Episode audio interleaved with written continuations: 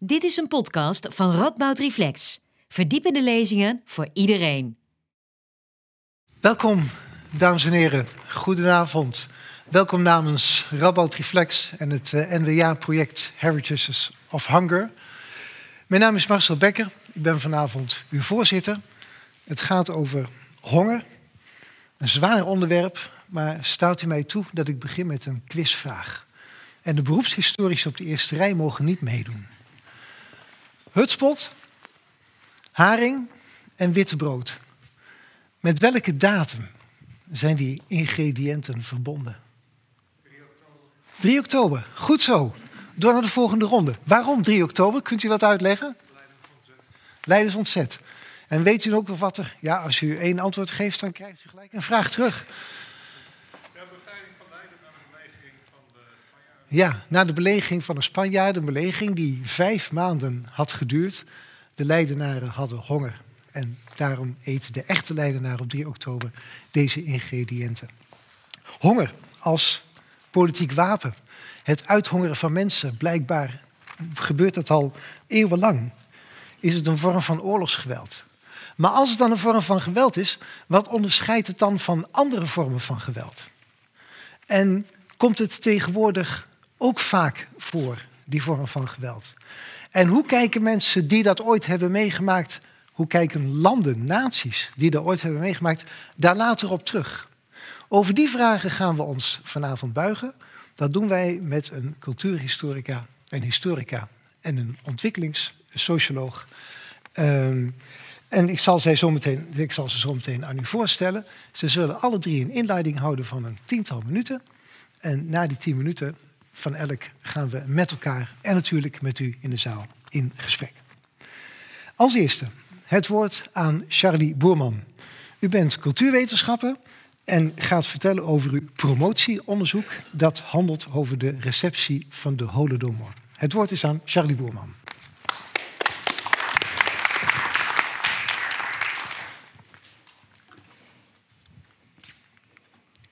Ja, bedankt. Uh, ik ben dus Charlie.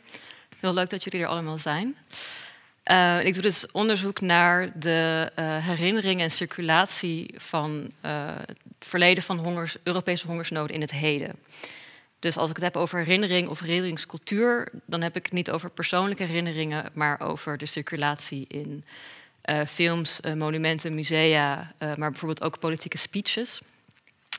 En vandaag zal ik jullie dus iets vertellen over de uh, hongersnood in Oekraïne, uh, de Holodomor. Holodomor betekent in het Oekraïens uh, dood door honger. Um, en ik zal jullie iets vertellen over hoe deze hongersnood wordt herdacht en welke rol daderschap en slachtofferschap hierin speelt. de Holodomor wordt in verschillende landen erkend als genocide, waaronder in Oekraïne, Canada, maar sinds kort ook in Duitsland, Ierland en bijvoorbeeld door het Europees Parlement. En deze status als genocide is al decennia onderdeel of onderwerp van de nationale en internationale discussie, zowel in de politiek als in de wetenschap. Uh, en dit komt mede omdat het erg lastig is om in geval van hongersnood het over daderschap en slachtofferschap te hebben. Even kijken, ja. Dus Anne van Maurik zal na mijn presentatie conceptueler ingaan op de moeilijkheden en mogelijkheden om hongersnood als een vorm van geweld te zien. Maar voor nu is het belangrijk om te begrijpen um, dat het sterven door honger of door gerelateerde ziektes een erg langzaam uh, proces is, waarbij een dader fysiek afwezig kan zijn. Deze hoeft immers geen trekker van een geweer over te halen. De foto's van de Holodomor die we tot onze beschikking hebben, bijvoorbeeld deze foto uh, gemaakt door Alexander Wienerberger, uh, tonen dan vooral ook stervende of verhongerde mensen, waarbij een oorzaak en een dader ook visueel afwezig is. Goed, dan in het kort, uh, wat is er gebeurd in 1932 1933 in Sovjet-Oekraïne? Uh, in het begin van de jaren 30 heerste er een hongersnood in de uh, Sovjet-Unie. Dus ook in Sovjet-Oekraïne, maar ook daarbuiten. dit was eigenlijk het gevolg van Stalins vijfjarenplan, waarin hij de Sovjet-Unie snel wilde industrialiseren en ook mede de landbouw wilde collectiviseren. Een onderdeel hiervan was het onteigenen, deporteren en vermoorden van zogeheten kulaks, wat welvarende, of zogeheten welvarende boeren waren. maar dus ook het gedwongen opzetten van collectieve boerderijen en het hanteren van zeer hoge graanquota's om die naar het buitenland te exporteren, om buitenlandse valuta binnen te krijgen, om zo die industrialisatie te kunnen financieren. Verschillende onderzoekers stellen echter dat er in het eind van 1932 iets specifieks Oekraïens gebeurde.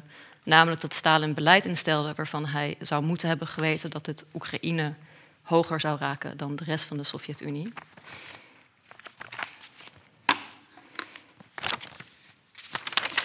De historicus Timothy Snyder bijvoorbeeld in zijn bekende werk Bloodlands uh, betoogt dat terwijl collectivisatie in de gehele Sovjet-Unie een ramp was, er duidelijk bewijs is voor het met voorbedachte raden massaal vermoorden van miljoenen mensen in Oekraïne. De bestaande honger werd zogezegd ingezet als een uh, wapen van de staat. Uh, om het verzet vanuit Oekraïne tegen Moskou uh, in de kiem te smoren. Dit beleid bestond onder andere uit het sluiten van de grens tussen de Sovjet-Oekraïne en de rest van de Sovjet-Unie. Uh, het uh, op zwarte lijsten zetten van specifieke dorpen, zodat mensen ook niet eens uit die dorpen mochten vertrekken in de zoektocht naar voedsel. Uh, en op veel plekken werd de graanquota zo verhoogd dat mensen het laatste eten wat ze hadden moesten inleveren en dus niks hadden om tot de volgende oogst te overleven. Um, het gevolg was dat in Sovjet-Oekraïne er bijna 4 miljoen mensen doodgingen, waarvan het overgrote merendeel in 1933, dus na het instellen van dit specifieke beleid. Uh, dus Stalin en, uh, heeft altijd ontkend dat er een hongersnood was. En dit is eigenlijk ook beleid in de Sovjet-Unie gebleven tot de late jaren 80. Toen Oekraïne in 1991 onafhankelijk werd, zien we eigenlijk meteen dat de hongersnood wordt ingezet om een nationale, uh, niet-Sovjet-geschiedenis van Oekraïne te schrijven. de avond voor het onafhankelijkheidsreferendum werd deze film getoond, Hollo 33, Honger 33. Uh, op de Oekraïnse staatstelevisie. Dit is de eerste film uh, over de hongersnood, fictiefilm.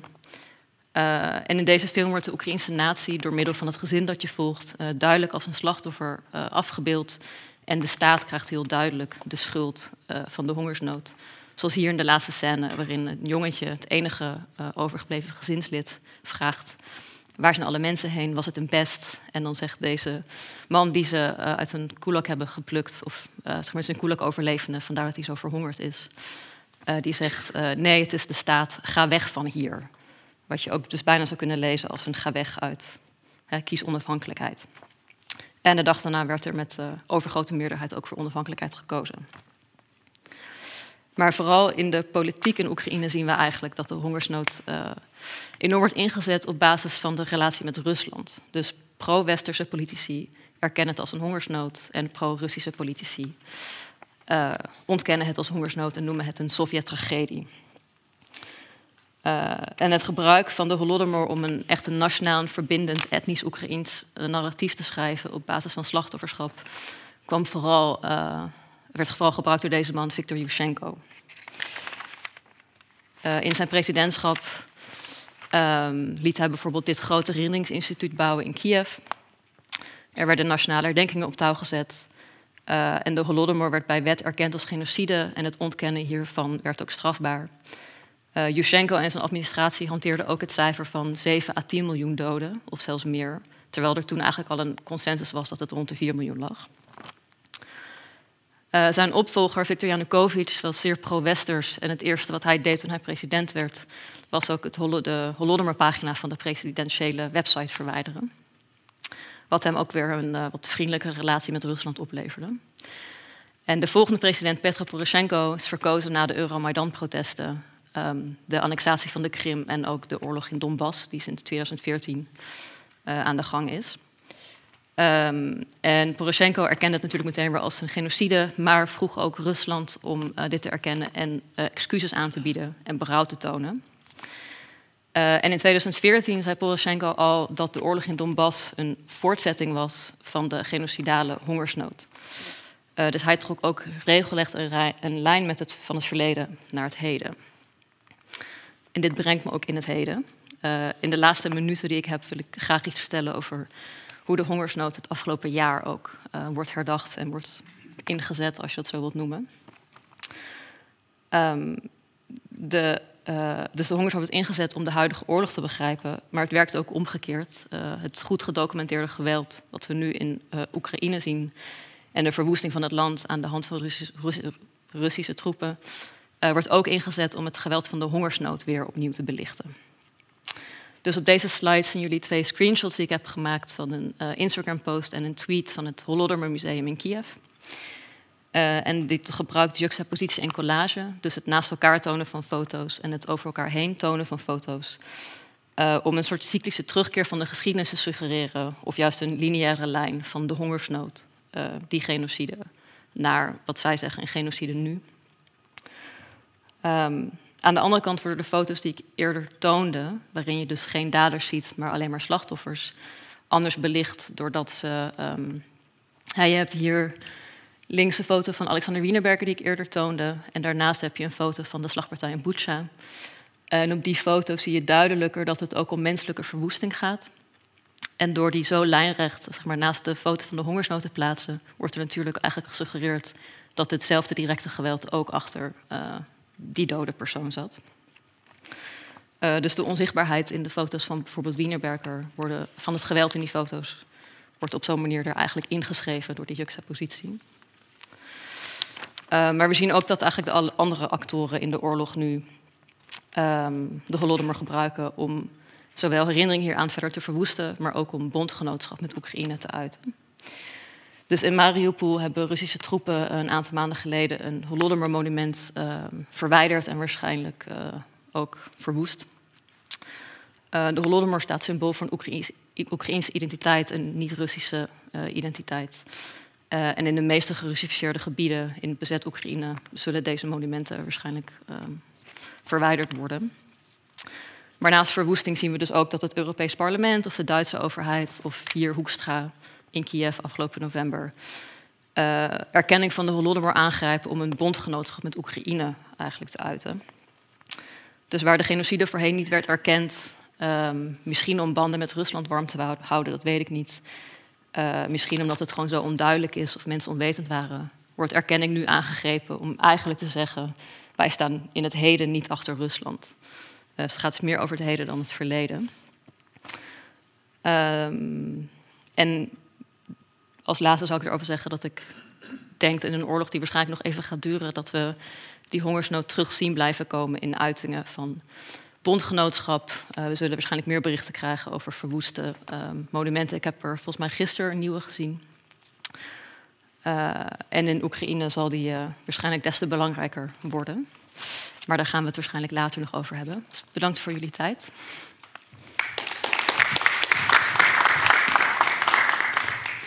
Dank u wel voor uw uh, informatieve en actualiserende verhaal. Ik geef nu graag het woord aan uh, Anne van Maurik. U bent werkzaam bij het NIOT, het Instituut voor Oorlogs, voor Oorlogs Holocaust en Genocide Studies. U praat ook vanuit uw promotieonderzoek over de manier waarop de Duitsers terugkijken op de honger die zij geleden hebben na de Tweede Wereldoorlog. Het woord is aan Anne van Maurik.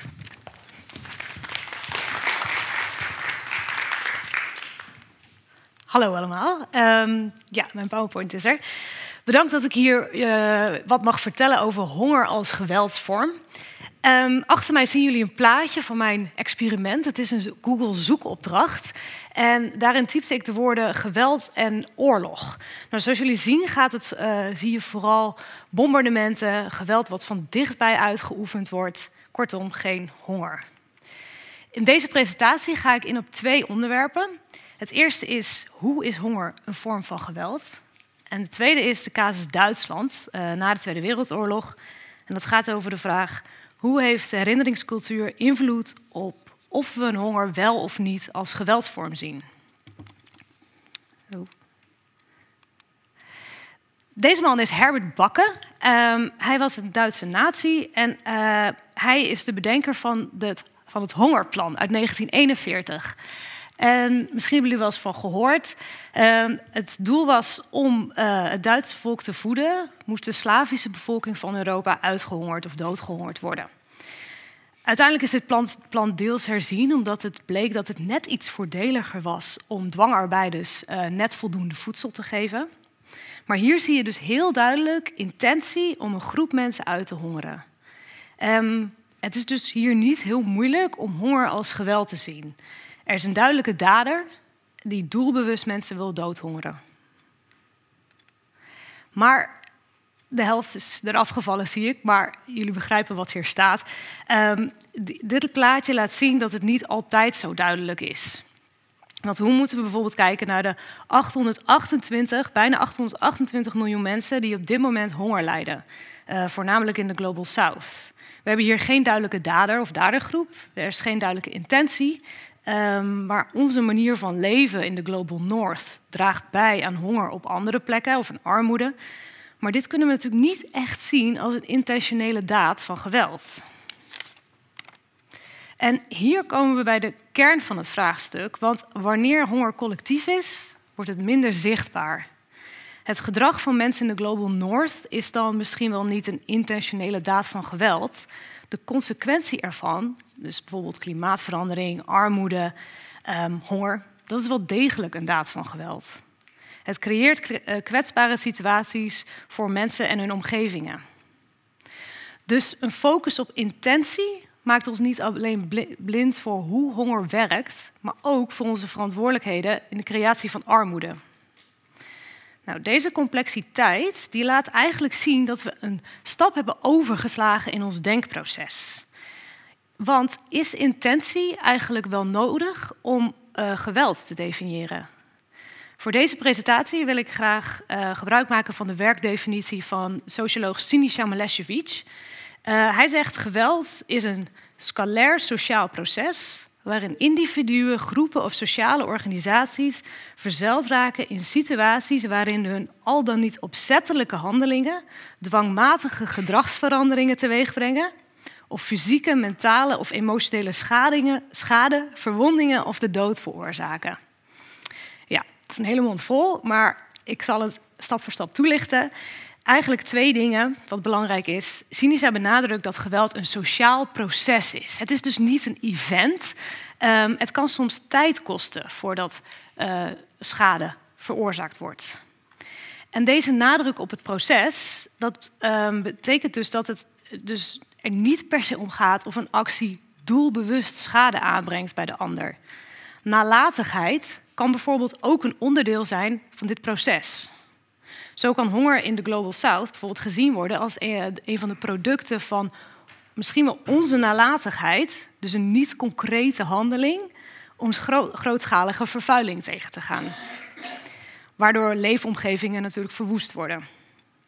Nou, Sinisa's, uh, werkdefinitie die helpt ons heel goed bij de uh, beantwoording van de vraag hoe het komt dat honger eigenlijk toch altijd een beetje wegvalt als we het over geweld hebben. Eén, we staren ons blind op intentie, daar hebben we het net over gehad. Twee, uh, honger heeft een onduidelijke tijdspanne. Het heeft natuurlijk geen duidelijk begin, midden en eind. Wanneer gaat ondervoeding over op honger? Dat is allemaal heel moeilijk te meten. En een derde reden waarom honger vaak moeilijk als geweld gezien wordt, is omdat het geen duidelijke, spectaculaire plaatjes heeft. Hoe ziet honger er eigenlijk precies uit? Hoe beeld je het af? Nou, denk nog even aan mijn Google zoekopdracht. Uh, ik kreeg vooral plaatjes van spectaculair geweld te zien. En um, hier zie je bijvoorbeeld een Duitse soldaat die een granaat gooit. Honger heeft niet echt van zulke spectaculaire duidelijke plaatjes. En als we al wel die plaatjes hebben, dan is het de vraag: willen we die wel laten zien? Hoe gaan we daarmee om?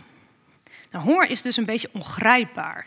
Het heeft vaak niet een hele duidelijke dader. Er is geen duidelijke tijdspanne. En het heeft geen duidelijke spectaculaire plaatjes. En onze media die hebben moeite met die uh, ongrijpbaarheid van honger. Nieuwsitems gaan vaak over spectaculair geweld. En als er iets herinnerd wordt, bijvoorbeeld 100 jaar geleden dat de Eerste Wereldoorlog is afgelopen, iets dergelijks, dan gebeurt dat vaak aan de hand van plaatjes. Ik acht de kans bijvoorbeeld heel klein dat in deze kalender er een item over honger zal gaan. Die ongrijpbaarheid van, uh, van honger maakt dat het soms heel lastig kan zijn om het te definiëren als geweld. Nou, en dit komt dus heel mooi naar voren in de casus Duitsland na de Tweede Wereldoorlog. Na de oorlog hadden de Duitsers honger. Um, de Duitse landbouw sector was in verval en de infrastructuur was kapot door de oorlog. Duitsers in steden moesten het ongeveer doen met 1000 calorieën per dag. Nou, als je uh, even om een beeld te schetsen wat je dan ongeveer eet, dat zijn um, volgens zo'n rantsoen wat je dan kreeg, waren twee broodjes, twee sneetjes brood met een dun laagje margarine, twee aardappels en een lekkere lepel havermoutpap. En uh, er zijn verhalen bekend dat in Hamburg mensen soms wel een kilo per dag afvielen. En dat vooral kinderen last hadden van het hongeroedeem. Dus dan krijg je last van apathie, gezwollen buik, gebrekkige weerstand, etc. Um, nou, hoewel de geallieerde bezetters van het naoorlogse Duitsland, Duitsland rantsoenen, uh, ja, rantsoenen uitdeelden, waren ze hier wel, uh, hadden ze wel een beetje tegenzin deden ze dit. Want natuurlijk, het waren juist die Duitsers geweest die ervoor hadden gezorgd dat heel Europa honger had zo ongeveer. En nog vele andere vormen van lijden um, hadden gekend. Dus de vraag is nu, kunnen we de Duitse honger als geweld zien? Sec gezien is dit een simpele vraag waarop het antwoord ja is. Als we de definitie van cynica erbij pakken, dan was deze honger een sociaal proces waarin het handelen van meerdere actoren al dan niet opzettelijk schade of de dood veroorzaken. Dus deze honger heeft dan misschien wel niet een duidelijke dader. En honger is ook niet doelbewust veroorzaakt. En er was sprake van collectieve schuld aan genocide en andere misdaden. Maar dat hoeft dus niet uit te maken om uh, honger als geweld te zien, om deze honger als geweld te zien. Nou, die Duitsers zelf die hadden in deze periode niet zo heel veel moeite mee om hun eigen slachtofferschap en hun honger als geweld te zien. Um, ze waren voor hun voedsel afhankelijk van uh, de geallieerden. Dus al snel kregen Amerika, Sovjet-Unie, Frankrijk en Groot-Brittannië de schuld van de Duitse lege magen. En hier zie je dus dat een hongerperiode die veroorzaakt is door meerdere redenen versimplificeerd wordt in het narratief erover.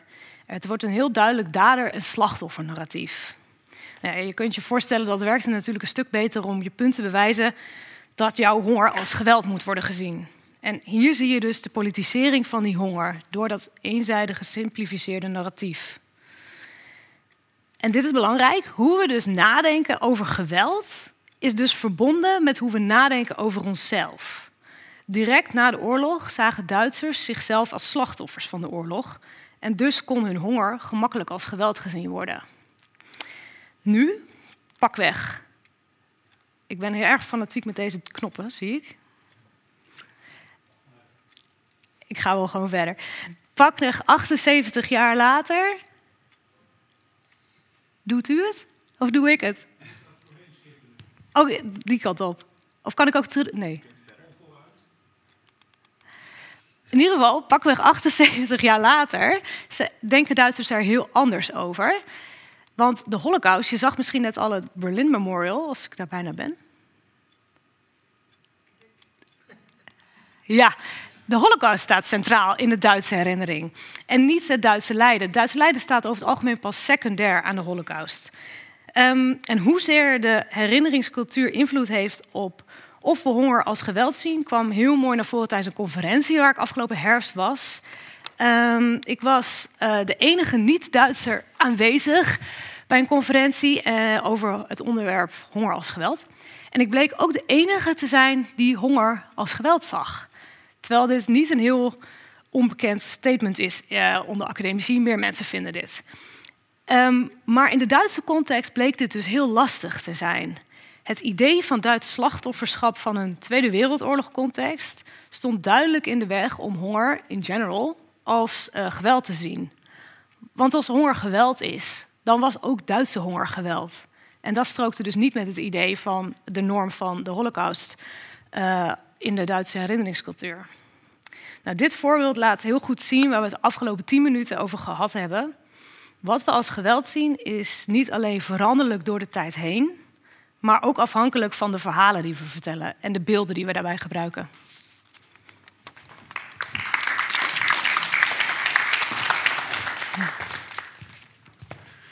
Dank u wel, uh, Anne van Maurik, voor uw verhaal dat uh, vast vragen oproept waar wij het over gaan eh, hebben met elkaar straks. Maar voordat we dat gaan doen, geef ik het woord eerst aan Willem Elbers. Willem Elbers bekende tijdens de voorbereiding dat hij ooit begonnen is als historicus, maar na een jaar dat voor gezien hield. Hij is de sociale wetenschappen ingegaan, ontwikkelingswerk en heeft ook met zijn voeten in de modder gestaan, om het zo te zeggen. En zal van daaruit ook een geëngageerd verhaal houden over de hedendaagse situatie rond honger. Het woord is aan Willem Elbers.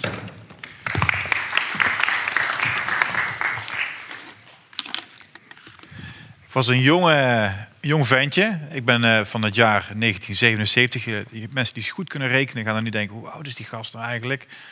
Denk me eventjes. Maar ik kan me heel goed herinneren dat ik voor de tv zat... en dat ik Live Aid zag. Wie, wie van jullie heeft dat toen uh, meegekregen?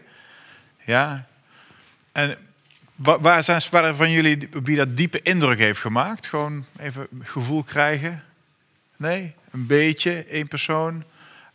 De meeste mensen niet. Of de meeste mensen kennen niet. Of de meeste mensen dachten van, oh, het zou wel een beetje meevallen met het live. Ik was dus een, uh, een jong ventje en ik vond dat echt, uh, het was 1985. Het maakte op mij hele diepe indruk. Hè? Hongersnood, hoorn van Afrika, met name Ethiopië. En het was echt, uh, ja, zoals het ook later wel werd genoemd, een soort van die, die, die afbeeldingen van die kinderen met die hongerbuitjes, een soort van ontwikkelingshulp, pornografie, niet al te fijne beelden. Maar het was wel mijn eerste associatie met hongersnood. En dat is ook wel iets waar ik, waar ik later vaker over heb teruggedacht. Toen ik een keuze heb gemaakt voor mijn, mijn, mijn, vak. Hè? Want ik heb me bij me later gaan bekwamen in de wereld van ontwikkelingssamenwerking. Dus enerzijds heb ik me, ben ik altijd gefascineerd geweest door het begrijpen van ontwikkelingsprocessen. Hoe kan het nou bijvoorbeeld dat landen in Afrika of in Azië zoveel armer zijn en uh, dat er zoveel ja, vanzelfsprekende dingen niet zijn. En, en wat kunnen wij dan vanuit het Westen, ook vanuit Nederland, wat doen? En, en dat beeld ook van die, van die hongersnood was voor mij iets als kind, wat ik ook later meenam toen ik ging studeren en wat een rol speelde in mijn keuze om, eh, om voor zijn studie te gaan. Nou, ik ben misschien, denk ik, in tegenstelling tot de twee vorige sprekers voor mij, ik ben geen expert op het gebied van honger. Ik weet er wel redelijk wat van af, maar meer vanuit het perspectief van ontwikkelingssamenwerking.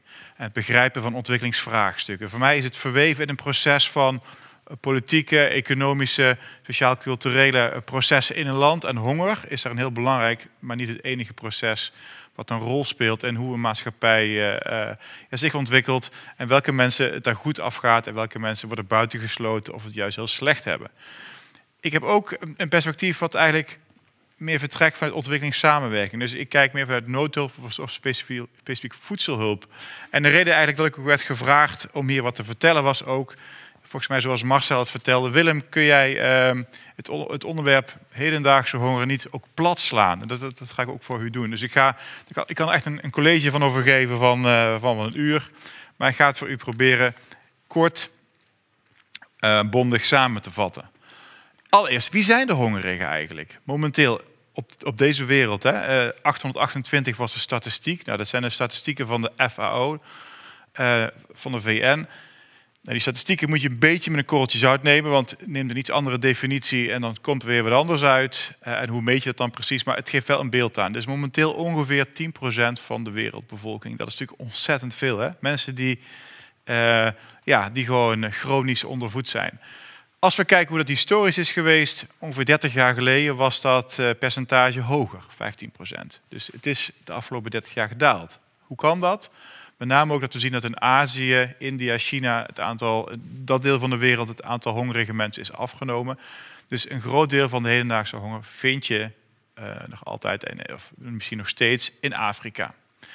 Um, en als je kijkt, wie zijn dan die hongerigen? Want je kunt niet alle mensen op, uh, op één hoop gooien. Als er honger is in een land, betekent dat niet dat iedereen honger heeft natuurlijk. Dan zijn er nog steeds elites of een boel mensen die meer dan genoeg te eten hebben. Het zijn bijna altijd de allermeest, allerkwetsbaarste mensen in de samenleving. Denk bijvoorbeeld hè, kinderen, mensen met een handicap, zwangere vrouwen, uh, ontheemden. Dus ik raak wel aan conflict, daar ga ik zo meer over vertellen. Maar dat zijn kwetsbare mensen dat zijn ook altijd de mensen die het meeste lijden hebben onder honger. Nou, oké, een beetje een beeld. Wat zijn dan die oorzaken van, van honger? Dat was eigenlijk wat ik net een beetje al aan suggereerde. Ik moet het plat slaan. Er zijn eigenlijk drie hoofdredenen in de literatuur te vinden uh, over wat, of het onderzoek, wat nou de hoofdoorzaken zijn van honger. En het eerste is eigenlijk een soort van container, containeroorzaak, waar heel veel meer kleine gedetailleerde factoren, oorzaken onder zitten. En dat is heel simpel. Achtergebleven plattelandsontwikkeling in delen van Afrika. Gewoon delen van, van landen, hè, want uh, delen van landen die niet ontsloten zijn, waar mensen in de periferie leven, waar, uh, en je, je hebt daar meestal sprake van keuterboeren, mensen die uh, of gezinnen die een, paar, een paar hectare of een heel klein stuk grond hebben, bijna geen technologische hulpmiddelen hebben, geen veredelde zaden of weinig veredelde zaden, weinig kunstmest, gebrekkige infrastructuur, weinig toegang tot, tot markten. Dat zijn de mensen waar als een keer dan de regen tegenvalt, waar er dan honger kan ontstaan. Dat zijn de mensen waarbij honger en ook echt iets seizoensgebonden is. Hè. Met, uh, met de, de, de, rondom de oogst is het dan gunstig als het dan, als het dan goed is gegaan. En naarmate zeg maar, het seizoen verder vordert en er zijn geen gewassen die op dat moment paraat staan, dat er honger kan optreden. En wat je dus ziet is, en dat raakt een beetje aan het, aan het tweede punt wat ik wil maken. De afgelopen twintig jaar zien we dat deze groep mensen ongelooflijk veel harder is geraakt door honger dan ervoor, ondanks het feit dat het uh, procentuele uh, aantal mensen, of percentage mensen met honger in de wereld is, is gedaald. En het is simpelweg door klimaatverandering. Klimaatverandering heeft ongelooflijke impact door het feit niet alleen dat het droger wordt op grote delen van de wereld, dat hele stukken die voorheen vruchtbaar waren, nou eigenlijk gewoon te droog zijn om bepaalde gewassen te verbouwen, maar ook bijvoorbeeld dat regens, die altijd bijvoorbeeld op één specifiek aantal maanden kwam, dat die bijvoorbeeld gewoon niet meer komt of later komt. Dat er tornado's komen, dat er extreme weervarianten zijn, overstromingen. En je ziet gewoon dus dat, dat ja, die, die, die, die boeren die in een kwetsbare positie zijn door klimaatverandering, ja, gewoon echt nog kwetsbaarder zijn geworden. Een derde stuk, en dat zal u ook niet uit de lucht komen vallen, uh, gezien uh, het verhaal van, van mijn voorgangers, is conflict. Honger is een bedoeld of onbedoeld gevolg van conflict. Niet alleen dat mensen minder, letterlijk mensen minder voedsel kunnen produceren, dat het wordt verstoord door oorlogshandelingen, maar ook simpelweg vluchtelingenkampen. Als je kijkt naar vluchtelingenkampen, dan is het heel vaak niet goed geregeld. Er zitten honderdduizenden mensen op elkaar, vaak gebrekkig of eenzijdig voedsel.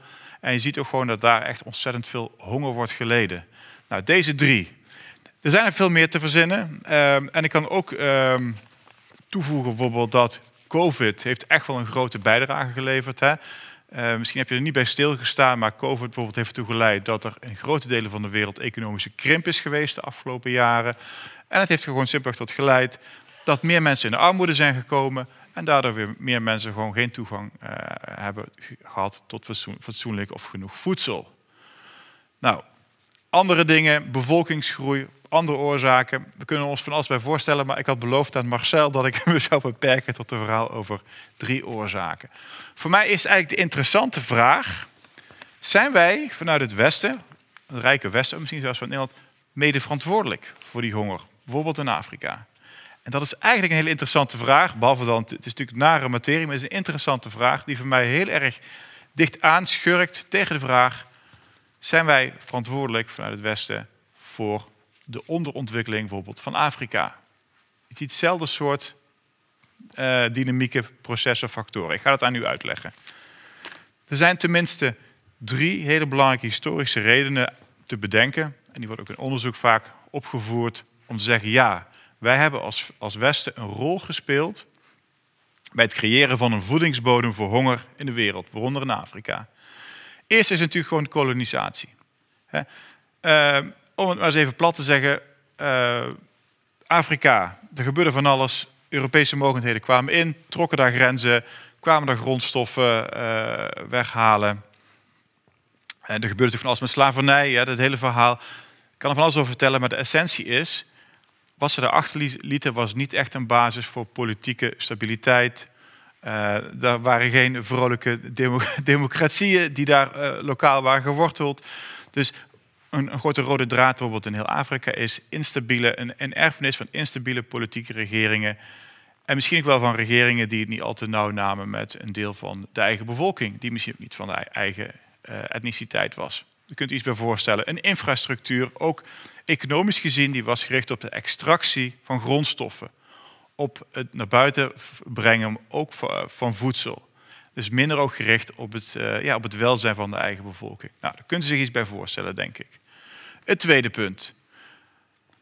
En dat is met name iets wat in de jaren tachtig echt een, een, ja, een, groot, uh, een groot ding was. We hebben, uh, en ook Nederland heeft daaraan bijgedragen, we hebben vanuit het Westen ontzettende ja, veel steun betuigd. We hebben eigenlijk gewoon corrupte re regimes in het zadel gehouden. Regimes die hebben bijgedragen gedragen aan hongersnood. Denk bijvoorbeeld aan Mugabe in Zimbabwe waar honger was. Denk aan Ethiopië. Denk aan, denk aan Soudaan. Allemaal, allemaal plekken waar wij geopolitieke belangen hadden en mensen in, het zadel, uh, in de zadel hielden die het niet altijd, nam, uh, niet altijd nauw namen met hun eigen bevolking en honger ook inzetten. Twee, derde punt, en dat is ja, onder andere mijn vak ontwikkelingssamenwerking, ontwikkelingshulp. Misschien kennen, kennen jullie wel de Wereldbank, maar ook het IMF, Internationaal Monetair Fonds. In de jaren tachtig was de, de, grote vloedgolf van het neoliberale denken. Afrikaanse landen die geld wilden lenen of misschien zelfs giften wilden ontvangen, ontwikkelingshulp, werden gedwongen om, een, om een, een economie te liberaliseren, maar ook open te stellen voor buitenlandse handel. En wat gebeurde er onder andere?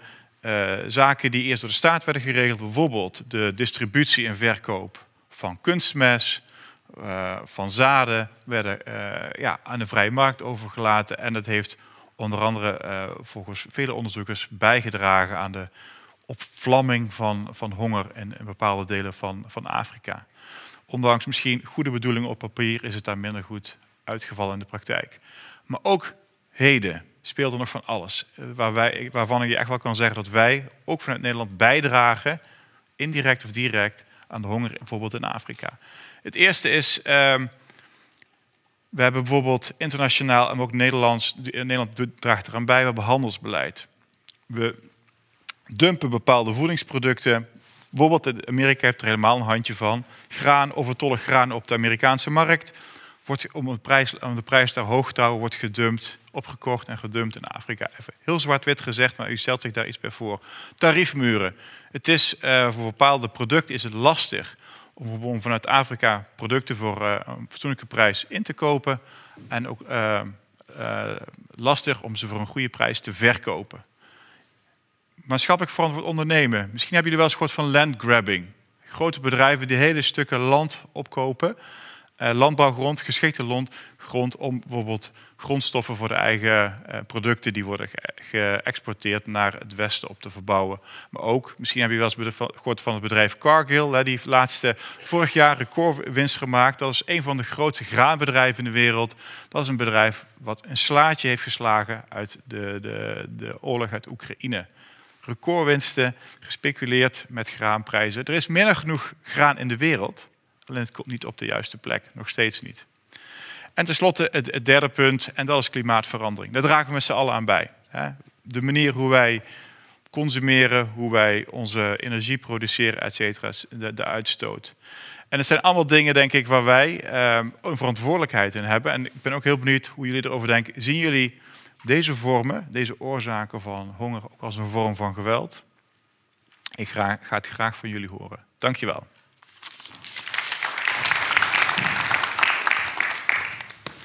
Dankjewel voor inderdaad uh, actualiserende en ook provocerende verhaal. Ik nodig de sprekers graag ah. uit naar voren te komen. En ja, met elkaar in gesprek te gaan over, over drie toch behoorlijk uh, verschillende verhalen laten we het zo zeggen, verschillende invalshoeken, perspectieven. Uh, mag ik beginnen bij, bij uw verhaal? Uh,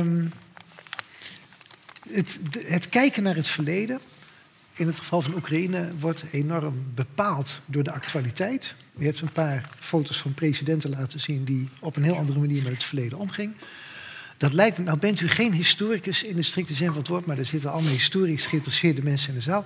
Het lijkt me eigenlijk onmogelijk als historicus om dan je werk nog goed te doen als een thema zo zwaar gepolitiseerd is. Uh, ja, dat klopt denk ik ook wel uh, deels. Um, je moet er, ik moet er wel bij, vertellen dat onderzoek naar de uh, hongersnood zich al langer afspeelt dan onafhankelijkheid in Oekraïne. Dus je hebt in Noord-Amerika een hele grote Oekraïnse diaspora uh, die uh, maar, onderzoek naar de hongersnood al langer op de kaart zet. Dus vooral in de jaren tachtig heb je echt een aantal hele grote onderzoeksprojecten vanuit Noord-Amerika. Um, toen was de hongersnood ook al zeer gepolitiseerd. Dus je had ook al wel binnen gemeenschappen dat als je bijvoorbeeld zegt het is geen genocide, dan word je natuurlijk een Sovjet-liefhebber genoemd. Uh, en als je het wel een genocide noemt, dan ben je een vieze nationalist. Um, maar, die, zeg maar er is echt onderzoek gedaan voordat de politisering in Oekraïne. Uh, er was, in Oekraïne zie je ook dat er echt, vers, je hebt echt hele ontwikkelde heel ontwikkeld historisch onderzoek hierna. Wat niet zo gepolitiseerd is, wat echt de kans heeft gekregen om de archief in te gaan. En je hebt mensen die onderzoek doen vanuit nationale herinneringsinstituten die meer de lijn van de uh, overheid inderdaad. Ja, maar er is een uh, basis van enigszins betrouwbaar onderzoek. Zeker. Ja. Waar we dan ook de politiserende tendensen tegen kunnen afzetten. Ja. En daar gaat uw proefschrift dan zo mooi over. Ja, en daarin ben ik dus ge geen historica, want ik ga niet die archieven in, maar ik probeer wel ergens een lijn te achterhalen van wat, wat, hè, wat wordt er gepolitiseerd en waarom. Ja, ja, waar weken ze echt af van de werkelijkheid. Ja. En die 7 miljoen, dat is een beetje overdreven, want het waren maar 4 miljoen. Om het zo ja, ik zou geen maar zeggen. 4 miljoen is echt extreem veel. ja, ja, ja. In, uh, Duitsland, ja. In Duitsland is een heel ander narratief. Uh, maar ook daar lijkt me toch dat ook de blik op het verleden en het, de mogelijkheden om in kaart te brengen in nuchterheid wat in het verleden gebeurd is, belast wordt door, uh, door de, huidige, de, de, de huidige perceptie. Ja, dat klopt. Je ziet door de tijd heen dat, dat die honger gepolitiseerd wordt, maar ook geïnstrumentaliseerd. Um, wat leuk is, is denk ik om te vertellen dat in de Koude Oorlog werd, door, werd in Oost-Duitsland die honger, de schuld lag bij het kapitalisme. En in West-Duitsland werd de schuld gelegd bij het communisme. En je ziet nu dat na de val van de muur, zie je dat het die discoursen niet helemaal weg zijn, eerlijk gezegd. Want het West-Duitse verhaal moet nog steeds verteld worden vanuit het idee van.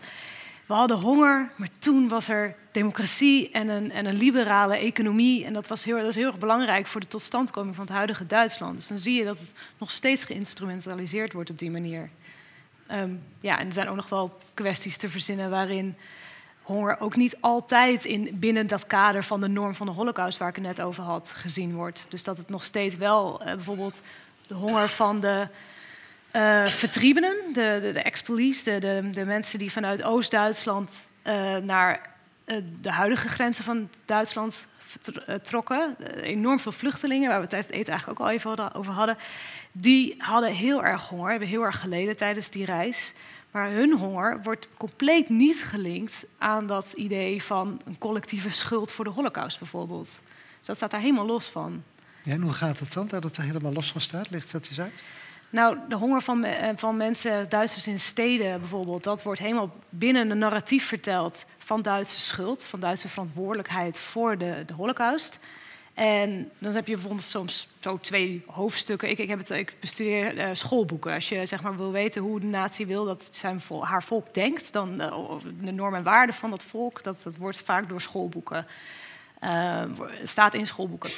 En uh, die, die, die verhalen over de vertriebenen bijvoorbeeld, dat, dat staat soms een paar hoofdstukken later. Dat wordt compleet vanuit een slachtoffernarratief verteld, zonder ergens een een verantwoordelijkheid, dat, dat te linken met een verantwoordelijkheid voor ja. uh, de holocaust. Ja, ja, ik wilde op dat slachtofferschap straks nog, uh, straks nog even, even terugkomen. Maar eerst wilde ik een andere thematiek aanspreken die door de drie verhalen eigenlijk heen loopt. En dan ga ik eerst even naar mijn linkerbuurvrouw. honger als geweld. Uh, die laatste foto's die jullie liet zien, daar zijn, daar, die, die, foto's aan de, voor onze rechterkant, daar zag je, uh, voor, voor de zaal rechterkant, daar zag je het geweld in aanwezig. En dan worden die foto's aan de andere kant ook duidelijk, dat was Stalin-geweld wat achter die honger zat. Maar dat zie je niet als je alleen die oude man uh, op straat ziet, ziet liggen. dus in die zin, honger uh, is een vorm van geweld. Maar waarom komt het dan toch niet dat het zo vaak... Want ik vond het wel overtuigend zoals je dat presenteerde. Hoe komt het dan toch dat honger niet, zo vaak niet als geweld wordt gezien? Ja, ik, ja, dat is natuurlijk echt een hele grote vraag. Ik denk dat veel van het project waar wij aan verbonden zitten uh, daarover gaat.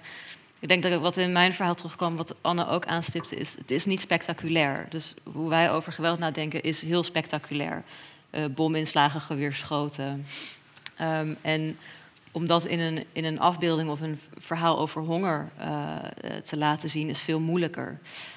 Um, en ik, over die foto's van de Holodomor naast elkaar, dat is natuurlijk wel. Ik, ik, een jaar geleden ongeveer was ik op een conferentie en toen liet iemand anders ook die foto's naast elkaar zien. En natuurlijk, de historici werden daar meteen heel boos van. Want je, je vergelijkt dingen die eigenlijk niet te vergelijken zijn. Je haalt dingen door elkaar. Dus ik zie het als een soort. Uh, een, nou, kunst niet, maar een soort van visuele manier om iets aan te kaarten. Maar ik denk wel dat je heel voorzichtig moet zijn om natuurlijk het verleden en het heden zo naast elkaar neer te uh, leggen. Maar het laten zien dat. Uh, uh, ja, het helpt dus met het zien van honger als een geweld, ook als je eigenlijk niet een dader in beeld kan brengen. Ja. En mijn rechterbuurvrouw heeft verteld dat je met zo'n perspectief zelfs de enige op een hele conferentie kunt, uh, kunt zijn. Dus u bent het heel erg eens met. Maar ik ga even naar meneer Elbers, want als we dit zo op uw verhaal leggen, dan zijn we als het Westen dus structureel, chronisch, eeuwenlang gewelddadig.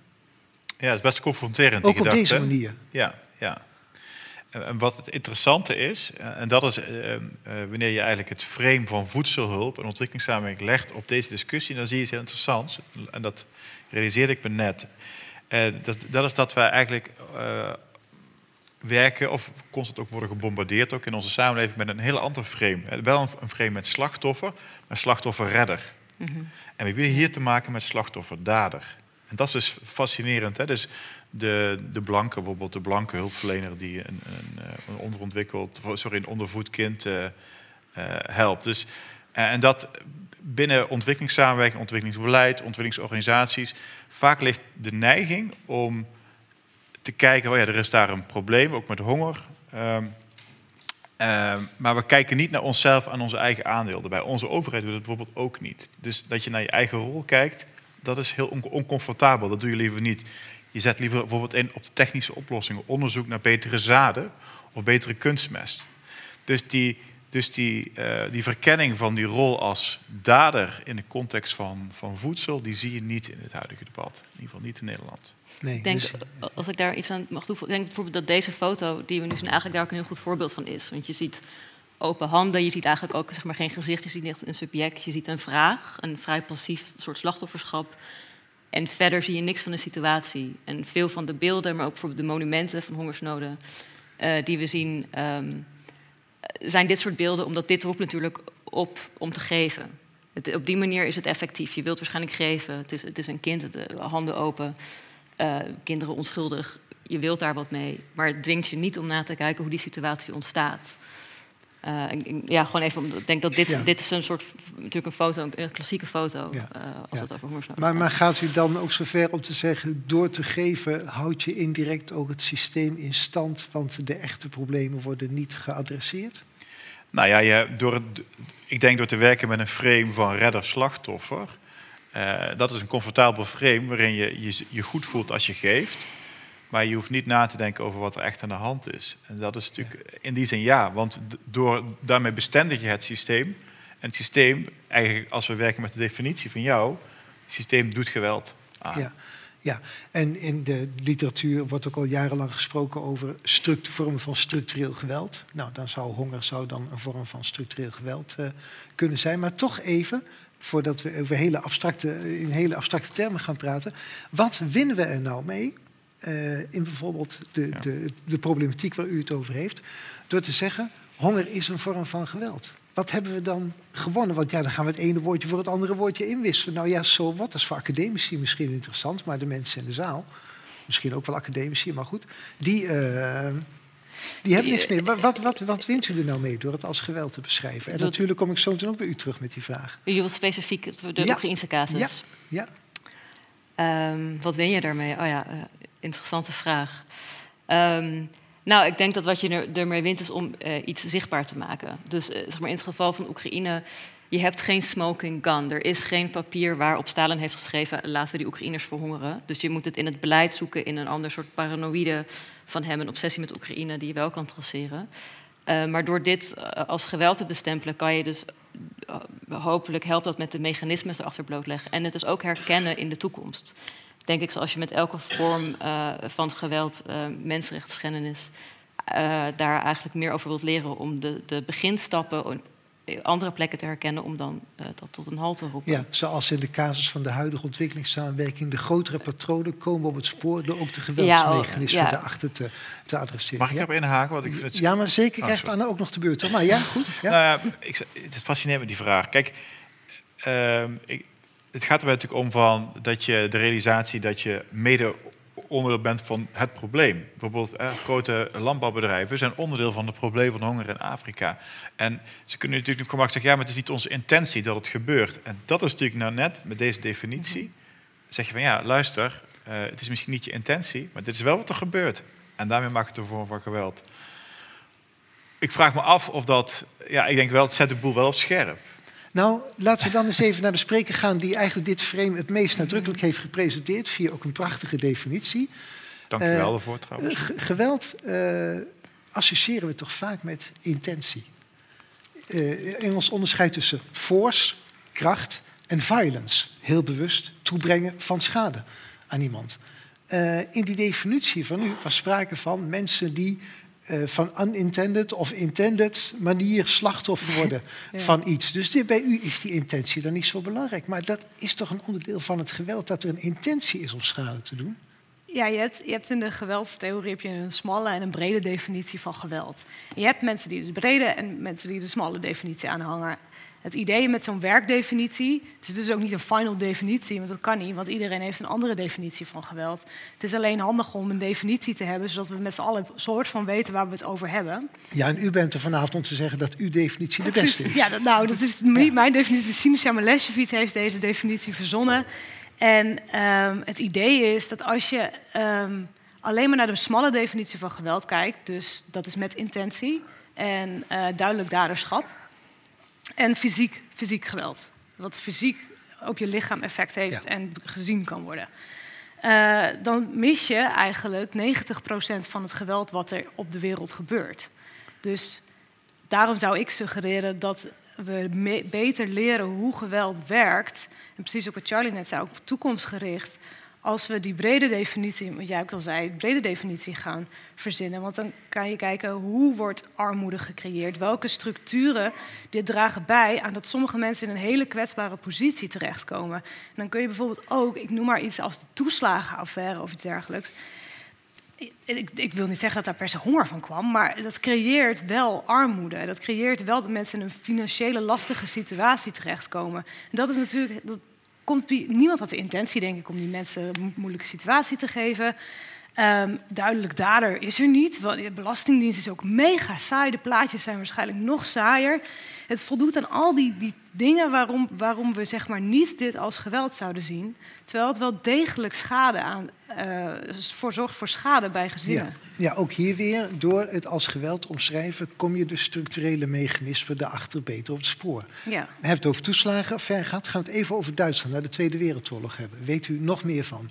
Ja. Wat winnen we specifiek in die discussie daarover, door ook de honger die er toen was, als een vorm van geweld te bestempelen? Want geweld omdat de geallieerden niet genoeg kerstpakketten stuurden? Of, Ja, ik denk dat we eraan winnen dat, het, eh, dat we het kunnen zien als een sociaal proces. En wat mij opviel bij die conferentie waar ik was, is dat daar het idee, dus onder wetenschappers die er heel veel van weten, maar die opgegroeid zijn in de Duitse cultuur, dat die honger, of die Duitse honger in ieder geval eigenlijk, eh, zien als dat moeten ze een hele duidelijke dader hebben. En dat kan niet, want wij zijn de daders van de Tweede Wereldoorlog en van de Holocaust. Dat, dat is natuurlijk zo beladen. Terwijl als je eigenlijk dat probeert weg te denken. En dan kijkt SEC naar dat honger een sociaal proces is met meerdere eh, factoren. Dat nalatigheid daar ook een factor in kan zijn. Dan, dan leren we veel beter hoe die honger destijds is ontstaan. En, en wat aanhaakte wat jij ergens al zei, van dat het dus ook gewoon uit conflict komt. Maar dat wil niet zeggen dat er geen mensen niet, dat er geen verantwoordelijkheden waren. Er kwam bijvoorbeeld best wel laat hulp. Zoiets dergelijks. Of eh, je kan ook zeggen dat de Duitsers partly zel- eh, gedeeltelijk zelf verantwoordelijk waren voor die honger. Maar het is denk ik interessant om te kijken waar liggen verantwoordelijkheden. ja. En u zegt dat dus, dus de Duitse schuldbesef van de Tweede Wereldoorlog belemmert hen om hun eigen honger na de Tweede Wereldoorlog in een juist perspectief te zien. Mag ik het zo? Ja, in deze conferentie. Ik zou daar zelf meer onderzoek naar doen als ik hier dit wetenschappelijk in een artikel Ja. zou zetten. Maar Ja. merkt, u merkt bij mensen dat Ja. de Duitsers zelf het moeilijk vonden om zo op hun honger. eh. Want ze hadden toch verdiend, want zij waren zelf schuldig aan het ontstaan van de Tweede Wereldoorlog. En dan moet je ook de gevolgen daarvan. En dat ondersche- in dat verhaal, het onderscheid tussen de vertriebenen die uit het oosten kwamen, massaal en door Duitsland heen eh, trokken.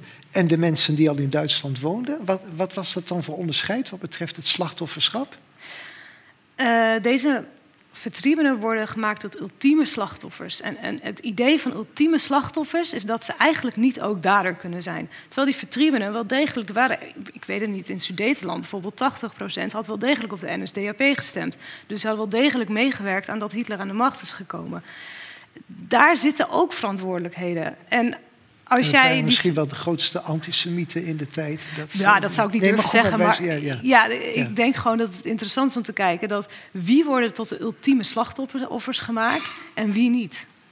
Ja, ja. Oké, dank.